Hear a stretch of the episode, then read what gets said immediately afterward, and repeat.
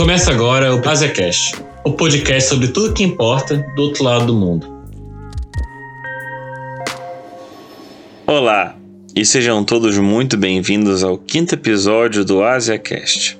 O nosso tema de hoje, por incrível que pareça, ainda é um tabu na maior parte do continente mais populoso do mundo. Vamos falar de diversidade sexual na Ásia. Pode ser que muitos de nós tenhamos crescido, ou ao menos tido contato, com personagens e figuras do contexto asiático que esbanjassem uma afetividade, ou pelo menos flertassem com o homoerotismo, sejam animes, mangás, novelas, ou até integrantes de bandas de K-pop ou J-pop. No mínimo, ao olharmos para muitos dos produtos culturais asiáticos contemporâneos, temos a impressão de que um outro tipo de masculinidade seria possível, para além dos estereótipos de gênero, do machismo que estamos acostumados. Mas a realidade do jovem LGBTQ+, no continente, quase sempre está longe de ser esse arco-íris todo. Dentre os 30 países de território da região geográfica da Ásia, 12 possuem legislação que criminaliza relações homossexuais, alguns até mesmo prevendo a pena de morte. Enquanto isso, Taiwan é, na prática, o único lugar a conferir direitos a pessoas LGBT, já que em 2017, a Suprema Corte do país decidiu legalizar o casamento igualitário, que entrou em vigor em maio de 2019, se tornando o primeiro país do continente a fazê-lo. Agora, como entender essa aparente contradição de imagens? Para dissecar esse tema com a gente, convidamos Tiago Canário, doutor em comunicação pela Korea University, especialista em estudos queer no contexto asiático. E também Nix, a primeira e única drag queen brasileira na Coreia do Sul. Vem com a gente, meu nome é Thiago Mattos, falando com vocês também diretamente de Seul, na Coreia do Sul. E eu sou Daniela Mazur, representando aqui o Mídia Ásia e falo diretamente do Rio de Janeiro. Tiago, primeiro de tudo, muito obrigada pela sua presença. Finalmente chegou o grande dia de conversarmos, eu e os dois Tiagos. Estava realmente contando por esse momento. E, Tiago, antes de qualquer coisa, conta pra gente um pouquinho como foi a sua trajetória até a Coreia. O que te trouxe para estudar num lugar tão distante da sua realidade aqui no Brasil e como foi essa transição para você? Bem, primeiro, obrigado pelo convite. Eu já acompanhava o podcast desde o começo e eu estava realmente bem animado com a possibilidade de participar e compartilhar um pouco sobre as minhas experiências e todo o percurso que eu passei na Coreia. Eu já moro na Coreia há 7 anos. Ia vir para cá fazer meu doutorado, então eu acho que eu poderia contribuir com algumas questões, principalmente enquanto parte da comunidade LGBT na Coreia, estudando, fazendo parte da noite sul-coreana. Mas enfim, para explicar um pouco sobre o meu percurso, sou de Salvador, então eu estudei em Salvador, fiz comunicação com jornalismo e fiz a minha graduação, meu mestrado em Salvador. E quando eu estava durante o meu mestrado, eu fazia parte também de um grupo cultural de Salvador, que era, na verdade, o grupo de Taiko, Yosakoi Soran, Matsuri Dance, que era um grupo, na verdade, japonês, né? Trabalhava muito com cultura pop japonesa e um pouco de cultura tradicional. Então, eu já tinha um certo interesse em cultura mais do leste asiático. E durante o meu mestrado, o meu ex-namorado, a gente estava junto ainda, ele veio para a Coreia do Sul fazer um intercâmbio pelo Ciências Sem Fronteiras. E aí, enfim, eu vim visitá-lo, passei um mês aqui, mas era o ano final do meu mestrado. Então, eu estava decidindo onde fazer o meu doutorado, se eu ia fazer ou não, se faria direto depois do mestrado, se teria uma pausa, e onde fazer. E aí, eu gostei muito da Coreia. A minha primeira experiência, claro, como turista, mas foi algo muito diferente para mim. E aí, eu acabei pesquisando algumas possibilidades de vir para cá. Então, achei uma bolsa de pesquisa para fazer o doutorado pleno na Coreia do Sul. Então, eu passei 1 ano estudando língua coreana e depois 6 anos para terminar o meu doutorado. Então, eu acabei o doutorado no ano passado e aí eu passei 7 anos estudando aqui na Coreia. Incrível. Tiago, você é doutor em comunicação pela Korea University em Seul e tem desenvolvido uma pesquisa em torno dos movimentos LGBTQs+, na Ásia. E sabemos que a Ásia é um continente que possui uma trajetória bem diferente da nossa relação com minorias sexuais em termos legais, ao mínimo, no Ocidente, que quase não existem no continente asiático recursos para a proteção dessas minorias sexuais, à exceção recente, talvez, de Taiwan. Tendo isso em mente, como você enxerga a importância de estudar esses movimentos fora do Ocidente? Por que você acha que um continente que, ao menos nossos olhos do Ocidente, tão defasado em relação às condições, pelo menos legais, da proteção dessas minorias, tem a nos ensinar nesse sentido, ou por que é importante nós, nesse Ocidente, entendermos como funcionam as relações LGBTQ+, nesse lugar? Eu acho que existem dois motivos que seriam mais importantes para justificar a importância desses estudos, né? Sobretudo a importância desses estudos dentro de uma perspectiva brasileira, para tentar contribuir com a academia brasileira e com o pensamento, principalmente a partir do crescimento do interesse de adolescentes e jovens, enfim, que são muito interessados pela cultura pop da Coreia do Sul, do Japão, Taiwan. Mas eu acho que, enfim, entre esses dois motivos, um seria o confronto a essa noção muito orientalista que a gente tem, que é algo que Dani sempre fala, eu sempre acompanho. Então, um apagamento dessas diferenças entre todos os países, isso é uma recorrência de vários estereótipos quando a gente tenta lidar com essas culturas, e principalmente quando a gente tenta lidar com essas culturas a partir de um recorte LGBTQIA+, né? Então é algo que se tem muito pouca referência. As referências são basicamente BL, que chega de alguns países, ou alguns filmes que tratam levemente sobre essas questões ou não, ou alguns tipos de expressão de gênero, né? Então, quando a gente lida com masculinidades ou feminilidades, que algumas dessas pessoas expressam e a gente lê como sendo queer ou não, né? Enfim, justamente pela diferença que a gente tem entre nossa expectativa, como a gente leria o que é ser um homem na nossa sociedade ou o que é ser uma mulher. Então, sempre tem esses choques. Então, juntando com o orientalismo, eu acho que existe uma necessidade muito grande de discutir mais sobre essas questões para poder ampliar o nosso conhecimento, inclusive o nosso tipo de consumo. Isso é um ponto. O outro ponto, eu acho que é também importante para a gente quebrar uma hegemonia muito grande que existe do modelo identitário dos Estados Unidos, né? Estados Unidos e Europa, mas esse modelo ocidental, de como o indivíduo se descobre LGBTQIA+, e tem todos esses rituais na vida, que são muito marcados principalmente por esse momento em que o indivíduo se aceita e aí sai do armário, né? Então, esse passo gradual entre se aceitar, sair para a família, e depois sair para a sociedade, e aí a identidade se constrói a partir desse novo eu, que é um novo eu fora do armário, né?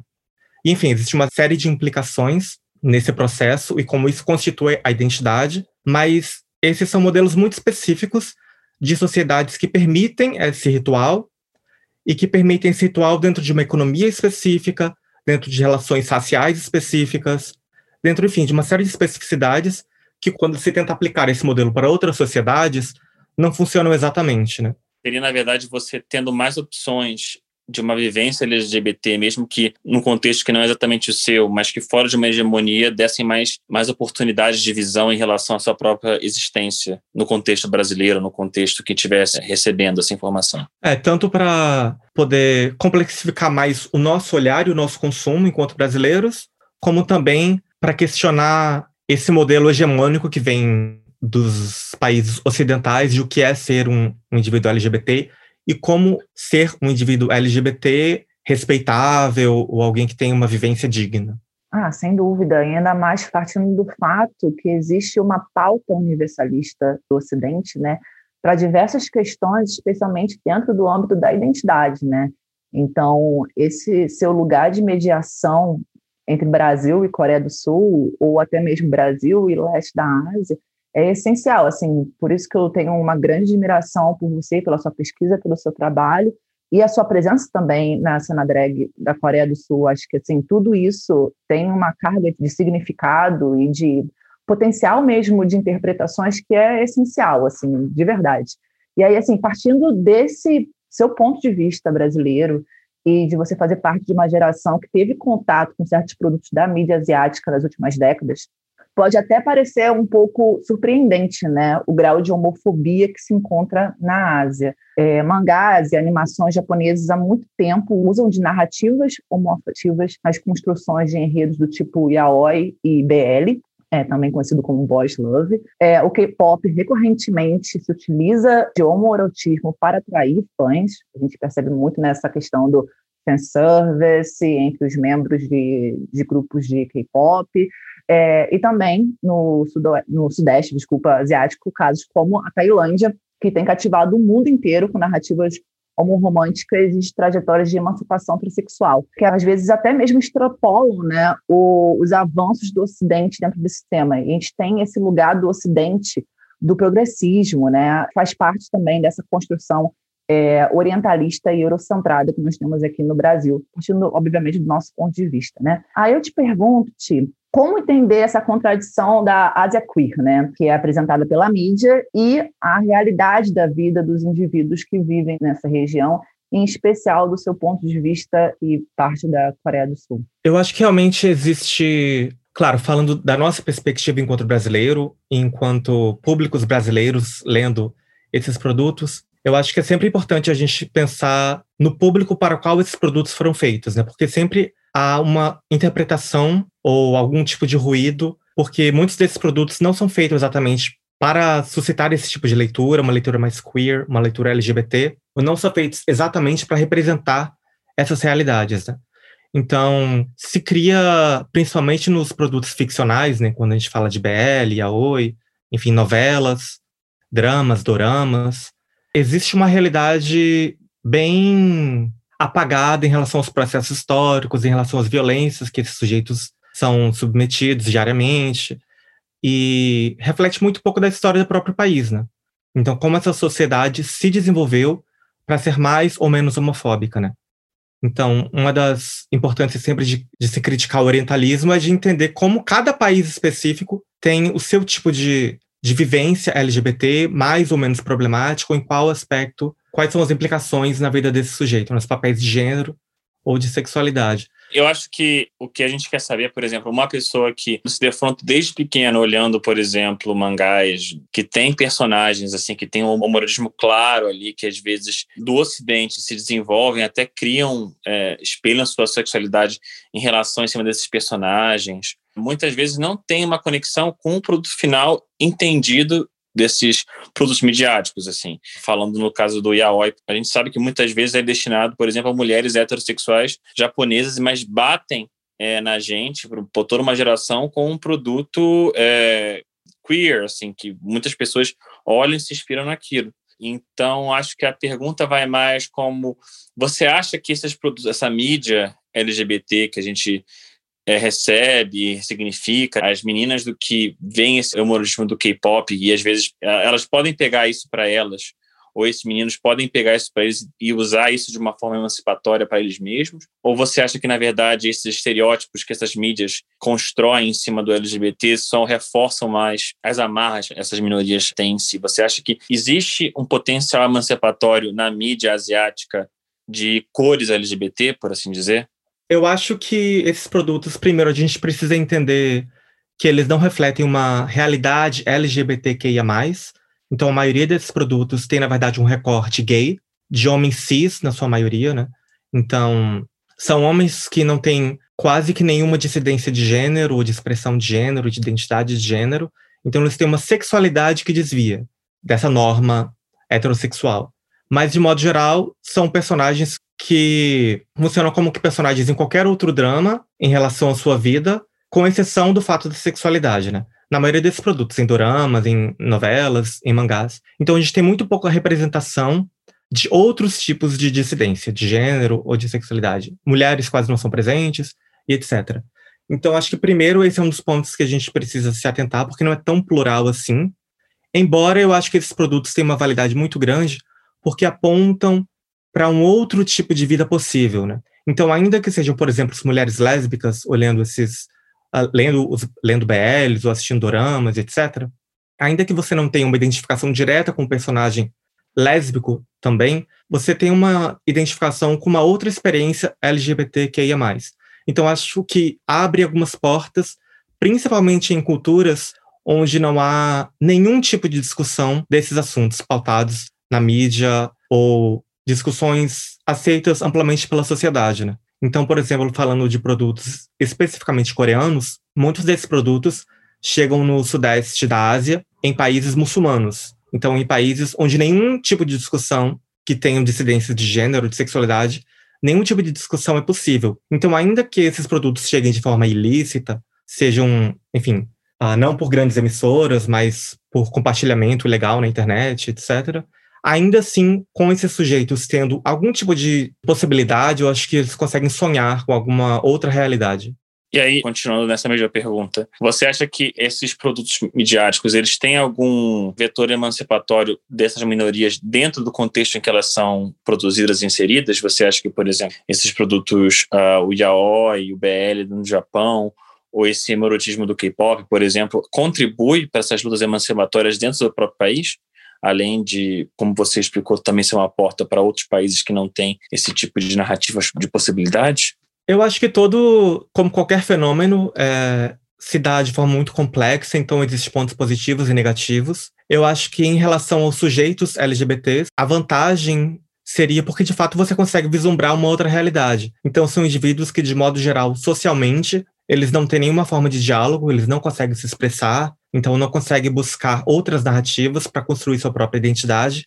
Então, eu acho que lidando com esses produtos, ainda que não seja um diálogo direto, porque não existe essa troca, é de fato quase que unilateral, o diálogo que eu digo entre sujeitos e produtos, ainda assim você consegue criar outros espaços de discussão na internet, ou enfim, ou em grupos, em amigos, enfim, qualquer tipo de grupo, por menor que seja, você consegue ter alguma discussão que ajuda a criar essa identidade desviante, né, da heteronormatividade. O que eu acho que talvez seja um ponto negativo é porque muitas pessoas, principalmente não LGBTQIA+, então principalmente mulheres heterossexuais, que são os grupos para os quais esses produtos são, de modo geral, feitos, como são sociedades muito fechadas, para muitas dessas pessoas, esses são as únicas representações que você tem de uma vivência LGBTQIA+, ou, na verdade, de uma vivência gay. Então, eu acho que existe, talvez, a problemática de se criar um estereótipo, né? Então, de mulheres terem essa expectativa de quando forem interagir com um homem gay, que seja um homem gay como esse que elas veem nesses doramas ou filmes. Então, tem essa complexidade, mas eu acho que, de modo geral, é mais benéfico do que problemático. Com certeza, ainda mais partindo do fato que aqui, no caso do Brasil, assim, que eu vejo esse consumo de BL ficando a cada dia mais, assim, tem um volume maior, assim, de produtos sendo disponibilizado com legendas em português, ou até mesmo dublados nessas plataformas de fansub, de download em geral, é esse espaço da representação, assim, sabe? De poder se ver naqueles produtos, que aqui no Brasil realmente a gente não tem um espaço realmente consolidado, né? Para que esse tipo de narrativa possa ser desenvolvida na grande mídia, né? Então, os BL que chegam aqui, especialmente os japoneses, os tailandeses, os coreanos, tem esse lugar também de diálogo da comunidade LGBT, assim, pelo menos é o que eu tenho observado junto a amigos e também desse consumo do BL que me interessa, assim, por causa da minha pesquisa em dramas em geral, é esse lugar do debate, esse lugar da representação, que por mais que seja limitada dentro, né, das possibilidades da narrativa que se apresentam ali, é um espaço de debate, é um espaço que de alguma forma pode trazer algum tipo de espelho, né, para poder se enxergar ali. Então isso também me parece pulsante e importante no final das contas. Thiago, a nossa entrevista hoje aqui é dupla, porque nós estamos conversando não só com o doutor Tiago Canário, mas também estamos falando com a inconfundível Nix, a primeira e única drag queen brasileira na Coreia do Sul. Você podia contar um pouco, então, como foi o seu processo de criação do seu personagem dentro da cena drag sul-coreana, esse momento tão inconfundível na história do país? Na verdade, foi um processo bem gradual. Eu comecei a trabalhar com a ideia de Nix em 2016, quando eu estava na faculdade. Então, nas faculdades coreanas, seguindo um pouco o modelo dos Estados Unidos, todas as universidades têm vários clubes para os alunos, né? Então, são grupos que se reúnem a partir de algum interesse em comum, então esportes ou alguma matéria, alguma disciplina, etc. E existia um grupo na minha faculdade para estudantes LGBTQIA+, que foi onde eu comecei a ter contato com algumas discussões mais próximas desse universo, na Coreia. E eu encontrei uma pessoa nesse grupo que já fazia drag. Na verdade, era um brasileiro que veio aqui de intercâmbio, então ele fazia, eventualmente, drag. E aí, conversando com ele, a gente começou a trocar algumas experiências, eu comecei a pensar um pouco sobre as possibilidades. E aí foi um processo que eu comecei gradualmente em casa, então eram trabalhos mais de maquiagem para processos mais fotográficos. Então, eu tirava fotografias, então trabalhava um pouco irregularidades no meu rosto, porque eu trabalhava, na verdade, mais com um estilo de maquiagem artística, né? Então eu usava papel, usava alguns elementos mais diferentes, que não era exatamente maquiagem. Então papel, plástico, metal.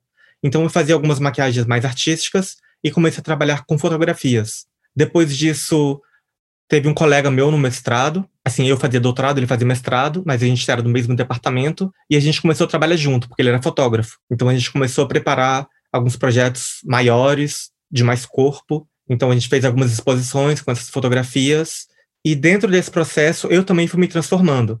Então fui explorando outras mídias e fui explorando mais o meu corpo. Então saindo de algo que era só do rosto, e depois foi para performances em estúdio fotográfico, até que eu cheguei a performances em palcos, ou enfim, em outros ambientes propriamente LGBTQIA+, onde eu comecei a entrar mais a fundo na cena drag. Então, acho que esse processo durou uns 6 a 8 meses, do começo de 2016 até quase 2017. Então, acho que foi no Halloween, foi minha primeira experiência que eu saí e interagi mais propriamente com a comunidade drag daqui da Coreia. Ah, então, aproveitando já essa deixa que você jogou aqui no meu colo, como é que é a cena drag na Coreia do Sul? Assim, como você enxerga a recepção dessa arte em seu hoje? Na verdade, é uma cena bastante recente. Então, quando a gente olha historicamente, na verdade, as primeiras experiências drag na Coreia começaram nos anos 60 e 70, num bairro chamado Itaewon, que era um bairro onde existe uma influência muito grande de cultura dos Estados Unidos e de algumas outras culturas estrangeiras. E nesses bares, muitos indivíduos que não se encaixavam, de algum modo, na sociedade coreana, acabavam se mudando para esse bairro, incluindo alguns indivíduos transgêneros. Então, nos anos 60, uma comunidade começou a crescer no bairro de Itaewon, nos anos 60, 70.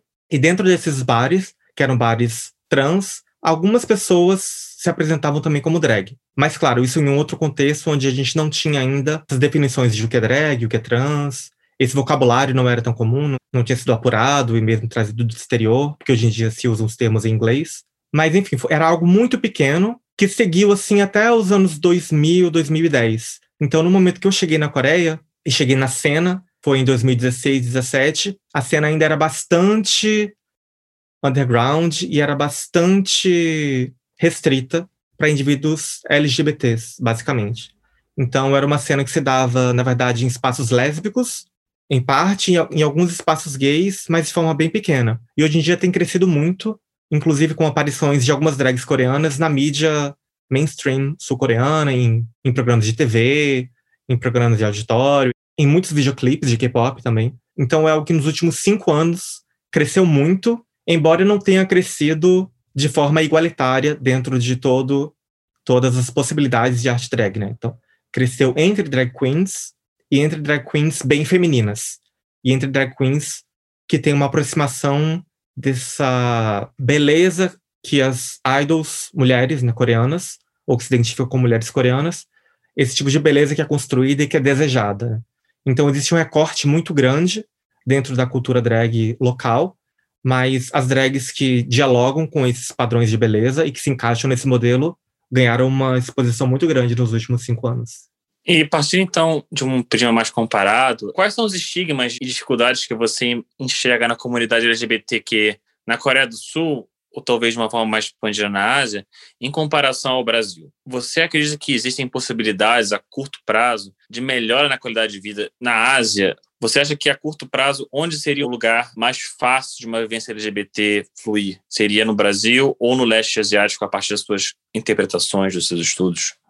Eu acho que se é mais fácil ou mais difícil depende muito dos padrões que você usa para analisar, dos padrões que a gente usa para analisar.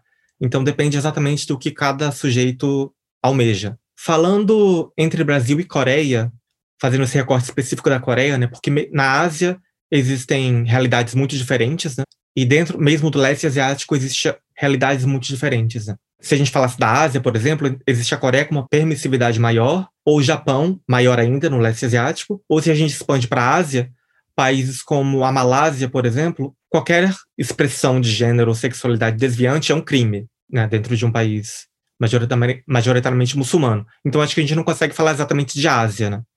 Mas fazendo um recorte específico da Coreia e do Brasil, eu vejo a cena do Brasil como muito mais plural. Então, existe indivíduos que se identificam das formas mais variadas possíveis e fazendo as artes mais variadas possíveis. Embora a cena coreana, eu acho que haja um reconhecimento um pouco maior, principalmente em termos financeiros. Eu acho que alguns indivíduos conseguem, claro, dentro dos recortes muito específicos, então eu acho que o contexto coreano é um recorte onde poucos indivíduos conseguem suceder, então, na verdade, existe uma pressão maior para esse encaixe dentro desse molde, dentro dessas expectativas, mas os indivíduos que conseguem se encaixar, eu acho que eles conseguem ter mais possibilidades de ascensão, principalmente nos últimos anos, né? Então, mesmo nos shows, os shows têm um pagamento maior, as pessoas geralmente contribuem financeiramente, todo mundo que assiste os shows. Então, eu acho que os retornos financeiros são maiores na Coreia. Na arte drag, nesse sentido, mas... Na arte drag. Na LGBT, na vivência LGBTQ, parâmetros são um pouco diferentes, eu acho, né, nesse sentido. Eu acho que, no final das contas, claro, no contexto sul-coreano, em comparação com o brasileiro, por mais que a gente tenha essa questão muito grave da violência contra os corpos LGBT, você diria que ainda assim, em termos de expressão, seria mais fácil ou mais difícil uma vivência na Coreia do Sul? A vivência dos corpos? É. A sobrevivência? Sim, nesse sentido. Eu acho que fisicamente é mais fácil, porque é uma sociedade onde, de modo geral, não existe uma violência física tão acentuada como no Brasil, né? Principalmente porque o Brasil, na verdade, é o país mais violento no mundo, né? Então, assim, é uma comparação muito desigual, né, nesse sentido. Não tem como chegar ao nível brasileiro, né? Mas, simbolicamente, eu acho que na Coreia é muito forte, porque os indivíduos são muito apagados. É um processo muito difícil você conseguir publicamente se expressar desse modo e circular nesses espaços enquanto um indivíduo LGBTQIA+, e principalmente fazendo drag. Eu acho que são indivíduos que são muito mais suscetíveis ao ostracismo mesmo dentro da própria sociedade. Então, não são violências físicas, mas são violências que afetam muito a vida desses indivíduos. Eu acho que não tá fácil para ninguém, né? Tanto no Brasil quanto na Coreia. Então, Thiago, voltando para o doutor Tiago Canário, eu quero saber um pouquinho mais sobre o seu processo de doutoramento na Coreia do Sul. Assim, para mim, na realidade, é uma grande curiosidade pessoal também. Quero saber um pouco mais da sua experiência de vida acadêmica no país, aí nesse ponto de vista de comparação, né, entre o Brasil e a Coreia do Sul, o que você encontrou de diferenças, tanto de forma crítica como de forma elogiosa, né? Como é o dia a dia, o seu dia a dia de pesquisador e que você também observa em outros colegas, e como é esse ambiente de trocas e orientações com os professores? Eu acho que a principal diferença entre o contexto coreano e o brasileiro é porque na Coreia, na verdade, as coisas são muito mais soltas, e isso de uma forma negativa, para mim. Primeiro que na Coreia não existem grupos de pesquisa, então é muito difícil você ter essas trocas com outros alunos e com o próprio professor, a menos que você seja de alguns departamentos, como os de ciência, que possuem laboratórios, né? Onde, de fato, os alunos trabalham com o professor diretamente todos os dias. Então, com exceção desses ambientes de laboratório, as trocas são muito pequenas, porque as trocas se dão exclusivamente, né, nos espaços da sala de aula. Então, fora da sala de aula é muito difícil você ter um contato com o professor. Tanto que os estudos são muito mais longos, né? Então, na Coreia, um doutorado pode durar até 10 anos. Então, e a maioria das pessoas leva entre 6 e 7 anos. Então, é um processo bem lento mesmo, né? O desenvolvimento da sua tese, da sua pesquisa. Embora aqui eu acho que haja uma qualidade, que é o fato de você conseguir trocar o tema da sua pesquisa. E muitas vezes trocando completamente, que foi o meu caso, né? Então, eu, durante o mestrado, eu estudava narrativas gráficas, quadrinhos e graphic novels. E eu trabalhava, na verdade, com a questão das narrativas gráficas e da representação da vida cotidiana. Então, eu vim com um projeto para estudar os webtoons coreanos, dentro de uma perspectiva similar da vida cotidiana nos webtoons. E eu passei, eu acho que foi 1 ou 2 anos estudando isso, até que, na verdade, eu comecei a fazer drag. E aí, drag entrou na minha vida de uma forma muito intensa. E, principalmente, as trocas que eu tive com a comunidade aqui, com os indivíduos, e todo o interesse que isso despertou em mim de tentar entender como gênero e sexualidade se configuravam dentro de um contexto asiático, um contexto, enfim, não ocidental, que era o que eu conhecia, o contexto brasileiro. Isso acabou me incentivando e me despertando outros tipos de questionamentos mesmo. Então, na verdade, como na Coreia existe uma liberdade completa, eu acabei trocando o meu projeto para me centrar em, na verdade, a representação da subjetividade dentro de expressões artísticas com drag, né? Eu acho que essa abertura de possibilidades, eu acho que é muito válida, embora você perca, porque você não tem a troca com outros colegas ou com o próprio professor. Então, eu acho que acaba sendo uma pesquisa mais solitária. Olha, para ser sincero, você precisa ter muita disposição para você ficar se cobrando o tempo todo, né? Porque ninguém te cobra. Porque, inclusive, não existem prazos na Coreia, né? Então, se você tem até 10 anos para terminar seu doutorado, é muito fácil você se perder nesse processo, que foi, inclusive, um pouco do que eu passei, né? Durante um período, eu me foquei muito em drag, então eu passei, acho que um ano e meio só focando em apresentações artísticas. Então, é muito fácil você ser atraído por, enfim, esse mundo de maravilhas que é fora da academia, né? Ah, com certeza, sim. E a pesquisa, né, ela vai crescendo, né? Todo o processo de doutorado, você vai percebendo o quanto o seu objeto de pesquisa é grande, né? Sempre é assim, é um universo grande que sempre demanda mais do que a gente imagina no primeiro momento, né? Então, eu imagino, assim, com esse potencial de expansão do tempo, assim, né, de pesquisa, essa vontade de realmente continuar pesquisando, continuar se aprofundando, porque a gente percebe que o objeto demanda, né? Então, eu imagino essa sua preocupação com essa questão do tempo, assim, porque aqui no Brasil nós temos um limite muito, muito cravado, né? É 4 anos. No caso, assim, aí, obviamente, estou falando do meu ponto de vista, que é da comunicação, a gente tem uma qualificação que marca metade do tempo, né, basicamente. Então, tudo isso meio que está ali nos impondo prazos para manter a pesquisa andando, não importa o tamanho do objeto, né? Então, é interessante pensar como também a pesquisa pode ser desenvolvida de formas diferentes, pensando desse ponto de vista do tempo, né, e dessa liberdade junto ao orientador, ou não, né? Eu acho que, na verdade, depende muito da sua relação com o orientador, né? Então, na verdade, às vezes é bastante solta essa relação. Então, é um auxílio que vem quase que já na finalização da sua tese, né? De ter algum tipo de retorno, enfim, algum tipo de feedback da sua tese. Então, isso eu acho que é bastante problemático. Embora eu acho que esse tempo mais aberto seja importante porque você consegue realmente respirar, ter outras influências. Então, você volta para o seu trabalho mais tarde, depois de um descanso. Eu acho que isso ajuda. Mas é um trabalho que realmente fica bastante solto, porque, inclusive, a qualificação na Coreia é, na verdade, uma série de provas que você faz relacionadas ao seu departamento, né? Então, você estuda algumas cadeiras do seu departamento, que, no meu caso, eram estudos culturais, teoria do cinema, cultura visual e metodologia de pesquisa. Eram 4 provas. A história da arte também. E, na verdade, você faz uma prova para cada disciplina dessas, e essa é a sua qualificação. Porque você qualifica, na verdade, sobre o seu estudo, não sobre a sua pesquisa, né? Seu campo de estudo. A sua qualificação é essa. E aí, depois da qualificação, é que você começa a trabalhar na sua tese. Então, é um processo bem diferente do Brasil. Com certeza, nossa. E aí, voltando um pouco para Nix, mas sem abandonar um pouco o Tiago Canário, pesquisador, e falando especificamente em torno da arte drag na Ásia, né? Que é o seu objeto de pesquisa, mas também seu campo de atuação quando assumindo esse personagem. Que tipo de movimentos você enxerga dentro da arte drag na Ásia que seriam dignos de nota do movimento no Brasil ou na América Latina? Uma vez identificado isso, você acha que as interações entre a arte drag asiática e a latino-americana podem encontrar pontos de diálogo sem serem intermediados pelo norte global? Você acha que existem pontes em que essa arte drag, que tem despontado internacionalmente nos últimos anos da América Latina e da Ásia, tem ganhado notoriedade, ela pode encontrar pontes de diálogo entre esses dois polos sem serem necessariamente intermediadas por outra grande narrativa global que vai ditar essa relação? Olha, começando pela segunda pergunta, particularmente a minha relação com a arte drag na Coreia, eu vi, na verdade, uma transformação muito grande com influência do que seria o norte global, realmente, né?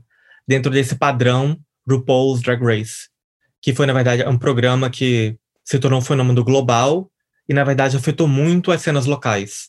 E as cenas locais em todo o mundo, né?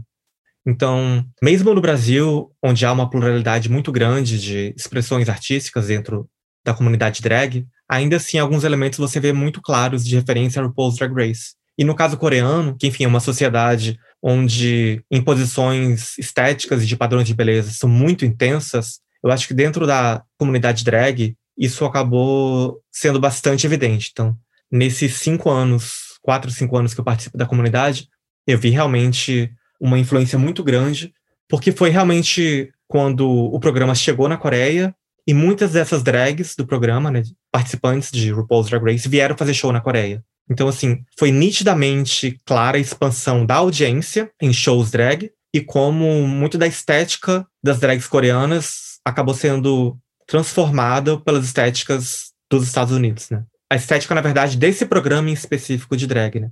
Então, que foi uma mudança muito intensa que eu vi.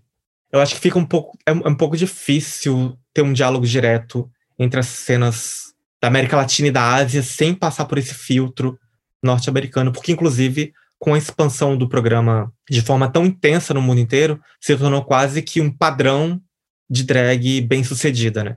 E um padrão a ser copiado, a ser reproduzido e a ser, de algum modo, adaptado às realidades locais. Então, eu acho que é uma luta muito intensa de alguns grupos que têm sido feitas, mas que existem nessas lutas, estão aí. Inclusive na cena coreana, com drag kings, que tem uma cena que está crescendo muito nesses últimos 2, 3 anos, e em parceria com os movimentos feministas, na verdade, né? Então a cena drag king cresce muito com o movimento feminista para, na verdade, romper todos esses padrões, né?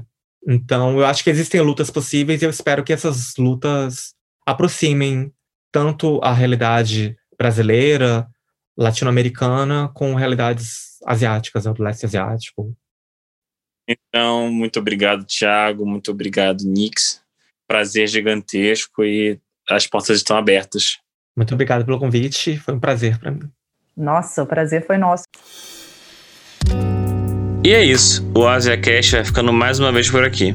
Se quiserem conhecer mais sobre Nix, a drag queen brasileira na Coreia do Sul, sigam ela em @hellonix. E também sigam a gente no Instagram e no Twitter, em @oasiacast, e contem pra gente o que mais vocês querem saber do outro lado do mundo. Até mais!